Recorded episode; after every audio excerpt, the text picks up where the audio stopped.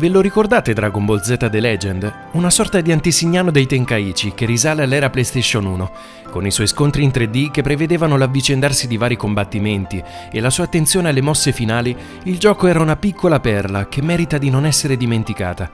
Dragon Ball Z The Legend ha fatto il suo debutto nel lontano 96, e cioè prima di Ultimate Battle 22 e di Final Bout, quest'ultimo dedicato alla saga GT. Eppure era quello che al tempo, più di tutti gli altri, riusciva a trasmettere le sensazioni di una battaglia di Dragon Ball, tra movenze rapide, combinazioni di attacchi lunghe e vicine all'anime e, neanche a dirlo, mosse finali devastanti. Mentre la versione PlayStation del gioco non ha lasciato i confini del Giappone, l'incarnazione per Sega Saturn è arrivata anche in Europa e si distingueva dall'altra per diversi dettagli sul fronte visivo e merito alle finisher.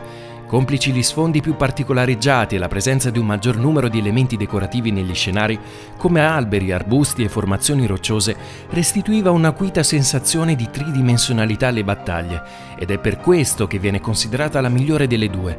Forte di decine di personaggi giocabili con varie trasformazioni annesse, The Legend offriva sia gli scontri uno contro uno che combattimenti più intensi, con squadre composte da tre guerrieri,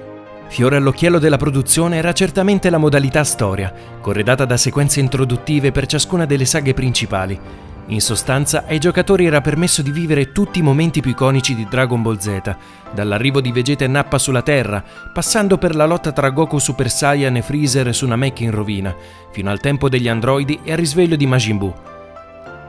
Prima di determinate battaglie, gli sprite 2D dei personaggi replicavano in modo convincente alcune scene indimenticabili, tra la danza della squadra Ginyu, la nascita dei piccoli Cell a opera del perfido genitore, e neanche a dirlo la fusione Potara che ha dato forma a Veget.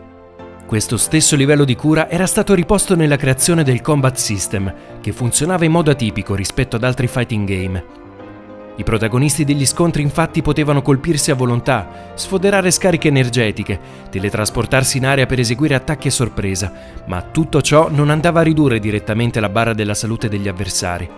Le offensive tra contendenti infatti mutavano gli equilibri di un unico indicatore situato nella parte centrale bassa della scena, il cosiddetto Power Balance, quando questa barra si riempiva di blu o di rosso, a seconda del guerriero vittorioso, permetteva a quest'ultimo di eseguire uno dei suoi colpi più potenti, che finalmente andavano a ridurre gli HP del suo sfidante. Gustarsi le finisher dei combattenti non aveva prezzo, vista la dovizia di particolari con cui ciascuna di esse era stata confezionata. Per il Final Flash, Vegeta assumeva la sua pose iconica e ci metteva del tempo per concentrare l'energia necessaria all'esecuzione del colpo. Quando il lampo di luce gialla veniva lanciato e raggiungeva il nemico, produceva un'esplosione enorme, che serviva proprio per indicare quanto questo attacco fosse devastante. Già che siamo in tema, parliamo anche di quando Goku raggiungeva la trasformazione più avanzata.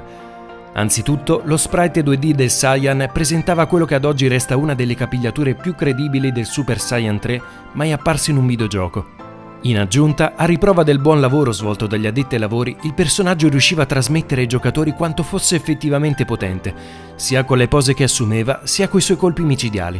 Accompagnato da una musica che ben sottolineava l'epicità del momento, il Goku più temibile di Dragon Ball Z scagliava una Kamehameha memorabile, di dimensioni gigantesche, se c'è insomma una caratteristica che gli sviluppatori odierni potrebbero recuperare da un titolo simile, soprattutto per le iterazioni che usciranno soltanto sulle console dell'attuale generazione, è proprio la voglia di restituire una vera esperienza Dragon Ball ai giocatori, con un combat system fornito di tutti quei particolari capaci di trasmettere agli appassionati l'idea di star controllando guerrieri potentissimi. D'altra parte è proprio grazie a questo tipo di attenzioni che prodotti come Dragon Ball Z Budokai 3, giusto per fare un esempio, sono rimasti così impressi nelle menti dei fan.